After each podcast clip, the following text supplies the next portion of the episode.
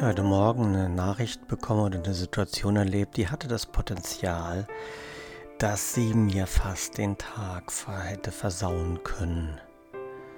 Jetzt hatte ich gedacht, die Erlösung, nur die Erlösung, von Erlösung kann man sagen, dass sie heilt, beziehungsweise steht im Handbuch der Lehrer, die Erlösung ist immer da.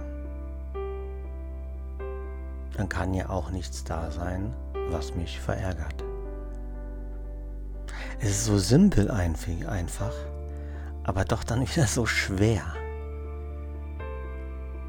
Aber dadurch, dass die Erlösung immer da ist, sind wir immer geheilt. Und darauf können wir vertrauen.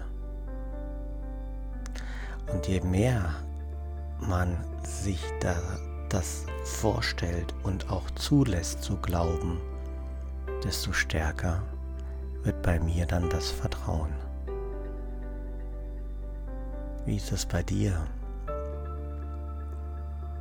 Was entsteht bei dir, wenn du sagst dir oder wenn du dir sagst, die Erlösung ist schon immer da?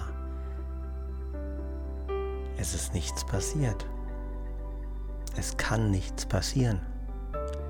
Oder es darf alles passieren. Erzeugt es einen Frieden in dir oder auch einen Widerstand?